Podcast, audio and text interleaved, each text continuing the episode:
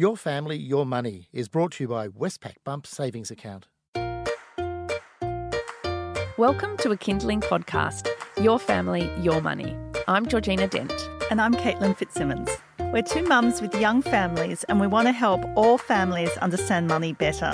It is so closely linked with, with all of the things that we do, whether that is, you know, where we live, how we live, how we look after our children, where they go to school, how we spend our holidays. It's it's so closely linked with all of those decisions. And I think that empowering people to, to be comfortable talking about money is so important.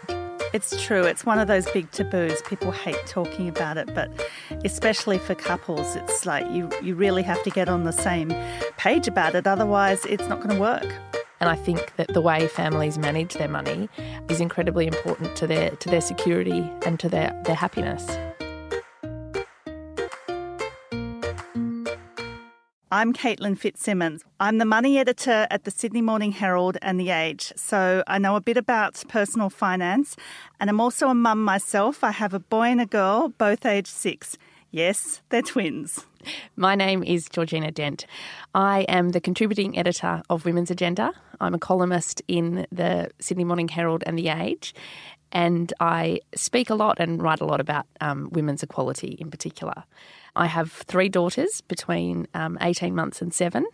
So, like a lot of other people, the, this subject of, of my family and my money um, is very relevant. In this show, we'll be talking about finance for couples. That includes joint versus separate accounts, how to talk about money with your partner, superannuation, long term goal setting, and secret spending.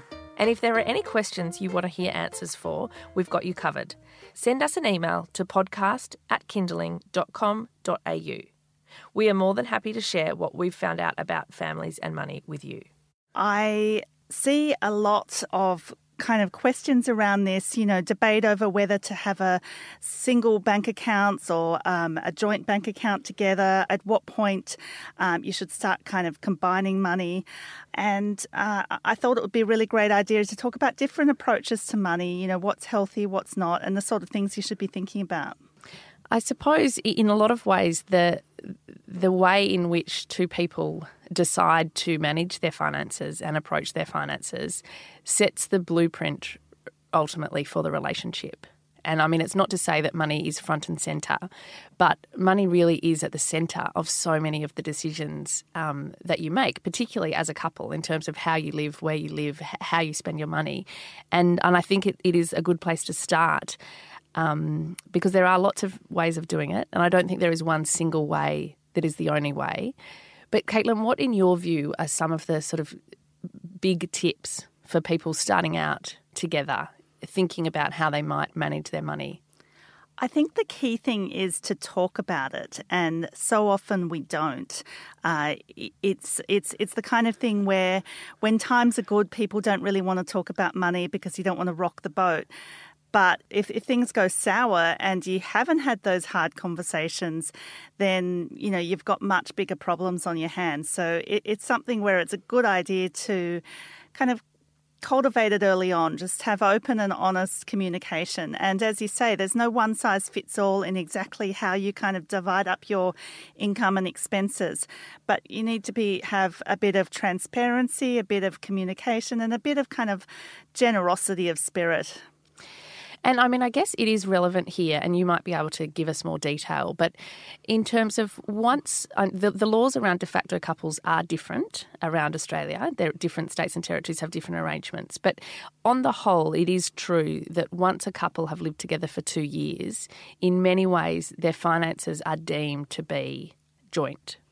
That's right. So, you know, people might try to keep things um, separate. And, you know, in some cases, you might have a very good reason for wanting to keep things separate. For, for example, if it's a, uh, a second marriage and you've got children from a, a previous relationship and you want to protect those children, if it is important to you to kind of uh, keep a degree of separateness, then you really, or separation, then you really need to set that up from the beginning.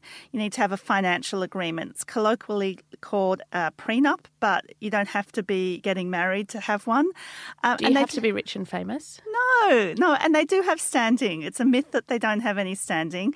You don't have to have it drawn up by a lawyer and have it all kind of done properly. But for everyone else, um, you know, you might find that it suits your day to day purposes to keep things separate, but you do have to understand that everything that you both own is marital property and it's treated that way in uh, if the relationship ends through death and divorce, and it's treated that way in terms of the benefits you might receive from Centrelink.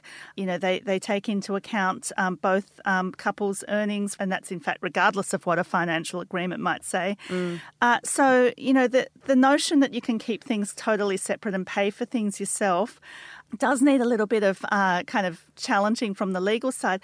But I also think, and I'd, I'd love to hear what you have to say about this, I think it's really unfair when children come into the picture and you're taking one part, one person, um, usually the woman, but not always, is taking time out of the workforce.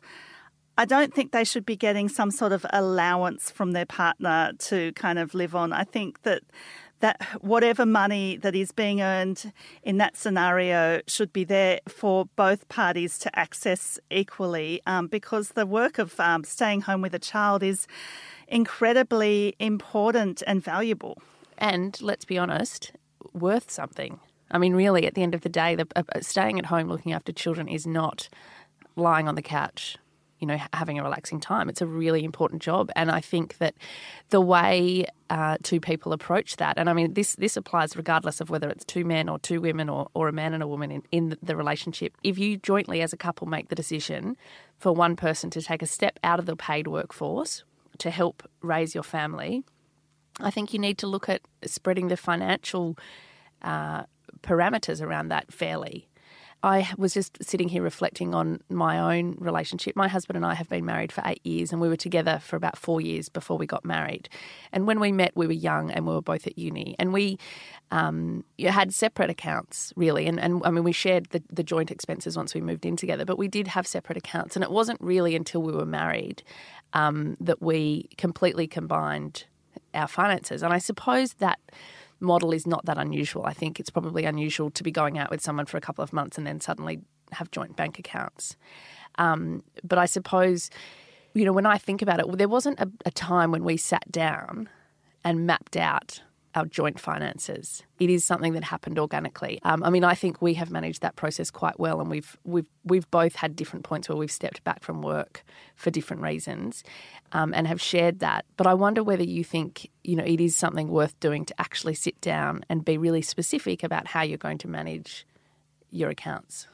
Well, I think it's a really good idea to sit down and map out your long term goals uh, because, you know, if, if one partner wants to save money for a house and the other partner just wants to kind of live for today, it can kind of paper over the cracks to kind of run things separately for a while, but it's not a long term sustainable answer to that dilemma. I think you need to be making some sort of compromise between you or, of what your shared goal is and then working towards that. And speaking of, you know, buying houses and so on, the other reason people might want to get a joint bank account is if they've bought a house together to take advantage of offset accounts. Uh, such a powerful tool for really kind of reducing the the mortgage load um, because you know you can have your all of your salary and wages paid into that account and as long as it's there in the account, that's interest you're not paying on the home loan. Um, and then you only take it out as you need it for living expenses. Now, usually you can only have one. So I think that's a pretty powerful argument for a time when it might be appropriate to combine your money and you know, maybe you have some, you know, separate accounts for, you know, you're saving for Christmas or whatever, or your mm. kind of emergency funds in case, you know, things go wrong or, or whatever. That That's up to individuals. I guess you were mentioning rushing in. Um, you don't want to rush in too early because if the other person is not someone who can be trusted with money, you can wind up in a lot of debt by association. And that's probably something you've seen in your research a lot. You're listening to the podcast Your Family, Your Money. In this episode, we're talking about couples finance, and still to come are the ins and outs of contributing super for a spouse and secret spending. The problem of debt, but also um, the problem that, that can be associated with uh, an abuse of power in a financial sense is something that is really compelling. And we have seen recently a lot of stories, I've, I have reported on it, but a lot of other people have as well. In terms of the way family violence works, and part of the reason, um, you know, it's not uncommon for, for women and children to stay in a relationship even when it is abusive, is because of the financial power that one party holds. And I mean, that's not to say that it, it doesn't happen in every single case, but the the sort of universal part of, of, of an abusive relationship is an abuse of power, and finances is one really powerful tool in that regard. Um, if you don't have access to any money, if you don't have access to an income stream of your own, then your options are incredibly limited and not just in the worst case scenarios, which we see, um, which is when things become horrifically violent, but also in, in the situation of, of if you do decide that you want to exit the relationship, even if it's not an abusive relationship in any other way, if you don't have any financial independence or autonomy, your options are really limited. I don't think you can understate how important financial independence is in, in every sense. And I think it's something that all people entering new relationships, regardless of the age, regardless of, of the nature of the relationship, I think you do need to to consider how finances are played out and how you manage that dynamic.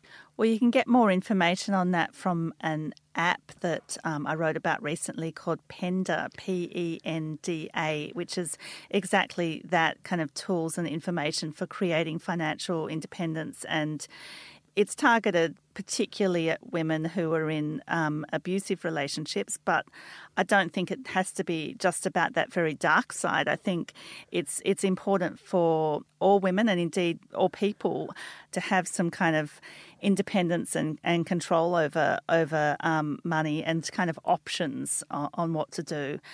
You know, I guess that brings us to the you know the delicate point of you know when things do go wrong you know just a, a um, and and you might be kind of heading towards separation and divorce it's such a painful time finances aren't always top of mind uh, but I think then it's even more important than when you're happily together to have those lines of communication, to have information and honesty and transparency.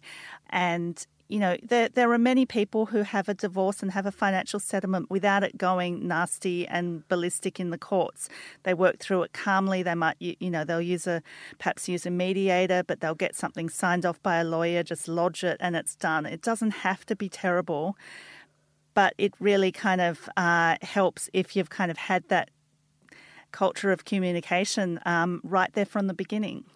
Look, I, I agree absolutely, but I, I did see something recently um, that. I mean, and, and, this won't be news to you, obviously, you're the editor of, of the money section, that money is a really tricky point in a lot of relationships. You know, it is one of the key reasons um, that couples fight and, and that couples indeed um, break up. And I think on the one hand, you could look at that as a negative, but on the other hand, you can look at it and think, well, there's an opportunity there because if if a couple can actually work together to overcome the tension point around money, I think the opportunity and scope for sort of creating a more harmonious and more secure future is there. Um, I mean, I'm I'm certainly no expert um, in terms of I'm not a financial planner, but everything that I have ever read from people who are very good with money and who, who've interviewed a lot of people who are good with money, they sort of say that being open and honest and really clear in your goals are sort of the universal um, strategies that financially successful people tend to enjoy. And I think that's particularly in the case of, of couples. If you can be really open and honest with, with each other about how you manage your money and how you how you plan to move forward, you know, I think that's quite a powerful uh, tool to sort of to ensure your security. Mm, it can be the secret medicine that means that you don't break up and get divorced and, you know, and actually have a happy relationship as well, which is what everyone wants. Like, no one goes into a relationship hoping that it will all end in tears someday. So, Caitlin, one of the other things I wanted to talk to you about is, we, and we we have talked about the the sort of darker side of of, of relationships, and if there is. Um, a lack of transparency. I mean, if, I think if you're in a relationship with someone and you don't know that they have a gambling problem, for example, and, and they've racked up all this debt that you had no awareness of, that's obviously fairly horrific and best avoided if it's possible. But I wonder whether what you think about the the more regular hidden expenses. I mean, I think one of the things, one of the reasons why some people might be reluctant to have shared accounts is that they don't want to be accountable for every single dollar that they spend. And I mean, I, I read recently, and I quite liked this that um, the barefoot investor and his wife have got a rule where basically anything up to three hundred dollars you don't need to, you know, talk about. But above that, in anything that they spend above that, they actually have a conversation about. What are your ideas there? I think having those sort of rules is really good. Having you need to have a bit of autonomy, um, and you know, I, I, think there there are surveys that show that secret spending is rife, but I, I don't think it's necessarily sinister. I think it, it's often just people, adults, making decisions without feeling like they have to run every little tiny decision by their partner, and I think that's perfectly okay where it does start to get into hiding things. Like, I have a friend who goes shopping and then when she comes home she cuts off all the tags hides them in the bin outside the house and then goes and puts them in her wardrobe to make it seem like she's had those clothes all along i think that's a you know there might be kind of uh, some some hidden issues that she and her partner aren't kind yes. of dealing with. But, yeah. You know. I can also just say that any hope I ever had of hiding any purchases, even if it's small, my kids have just shattered because my two older daughters are so observant. And if I come out with so much as a new pair of earrings, even if they just cost me $10 from Lovisa, Mummy, when did you buy those earrings? Why didn't you tell us? When did you go shopping? Why did you buy them? So there's no there's no hope.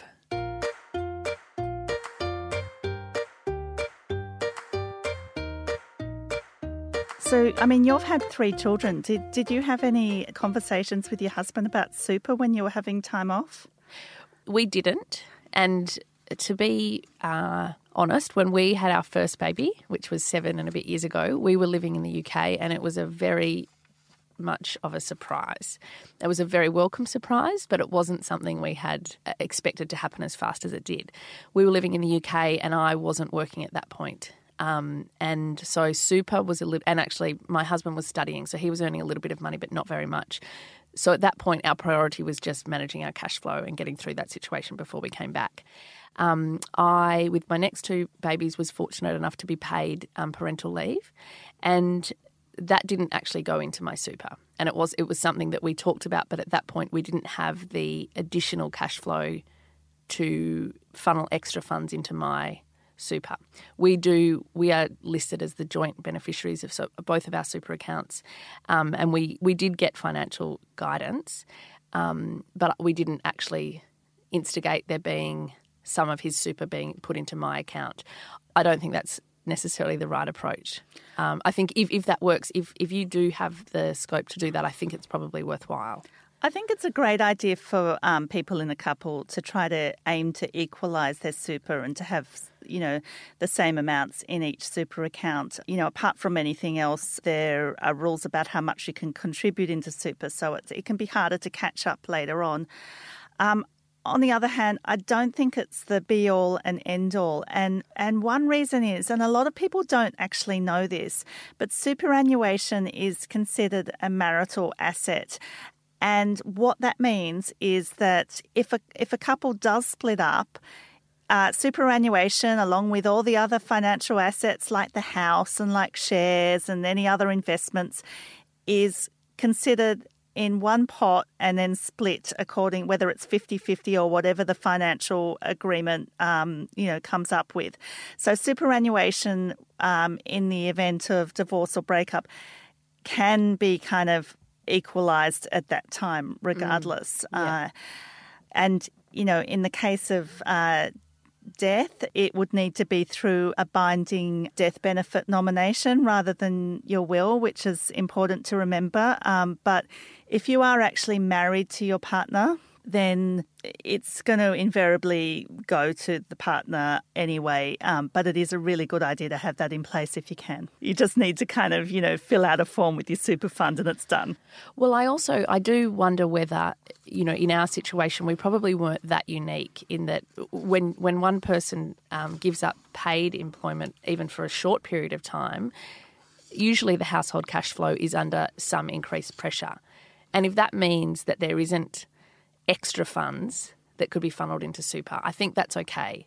You know, I mean, I think in an ideal situation, if you were brimming with excess funds, then it's probably quite a smart strategy, particularly from a tax perspective, you know, to share it. But I, but I do think um, it's not completely naive to sort of think more broadly and think, well, actually, that's not uh, achievable at the moment for us, so we won't do that. Um, I do have some information here on, on what you can contribute to super, both for yourself and, and your spouse. The rules changed um, in July 2017. So you can now make um, a contribution that's before tax, so you don't pay income tax on it, but it's subject to the 15% um, tax on super deposits and that's now capped at $25,000 a year, including whatever you get from your employer counts towards that cap. But the great thing for people having career breaks, um, you know, which, you know, maybe kind of mothers taking out a time out of the workforce um, to, to bring up children, is that it used to be use it or lose it, and now you can roll it over um, for up to five years. So you could make no contributions at all up until the kind of cutoff point and then put in 125,000 all at once if you had that spare. And that would be quite nice, wouldn't it? I mean, you might not use all of it, but it is good to be able to to, to catch up. Um, and then there's also the after tax contributions um, that you can make as well, which have have different limits. There's also a scheme where a higher earning spouse can uh, contribute up to $3,000 into the lower earning spouse's superannuation. And on that, there's a rebate that's worth $540. So they contribute 3000 they get $540 back from the government for doing that. I suppose also it is worthwhile pointing out, and this is where the thing with money is that I think there is partly a taboo in terms of speaking about it, but I also think that there can be quite a a barrier in terms of it seeming too complicated and, and something that's that's too scary to consider. Um, but one of the things with super is just understanding the basics of it is that it works on compound interest. And that means that even a small amount that you can contribute now is is a lot in 20 years. And and that is I think that's the important context here um, to think about is that those sorts of benefits are definitely worth exploring um, just because the long term payoff is really significant. That's you know, for, right. for, for, both people. Yeah, I mean, I, I tend to think people in their 20s should put a little bit extra into super uh, before they kind of, you know, take on other commitments and then they might not do it for years, mm. but that money will be sitting there compounding all of that time, which can be really powerful. There's also two other um, things that people should look into uh, if they're wanting to make contributions to super while they're not working or they're working part time.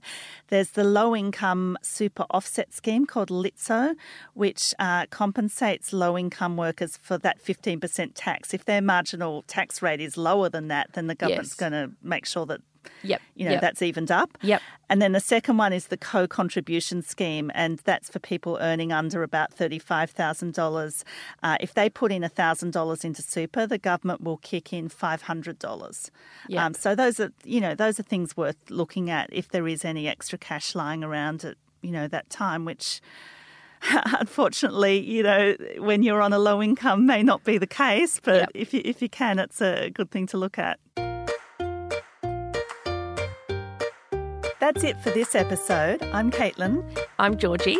Join us next time for more of Your Family, Your Money, where we'll look into the economics of children. If you have any topics or questions, feel free to drop us an email podcast at kinderling.com.au. Your Family, Your Money is brought to you by Westpac Bump Savings Account as part of Westpac's 200th year celebration. If your baby was born in 2017, Westpac will deposit $200 into a Westpac Bump savings account, which they can withdraw when they turn 16. You can open the account online today. Visit westpac.com.au forward slash Dear Bump. Account must be opened and your ID verified by 31 May 2018. The $200 is limited to one per child and will be forfeited if the account is closed before their 16th birthday. Other T's and C's and eligibility criteria apply. Read the T's and C's available at the Westpac website before deciding if the product is right for you.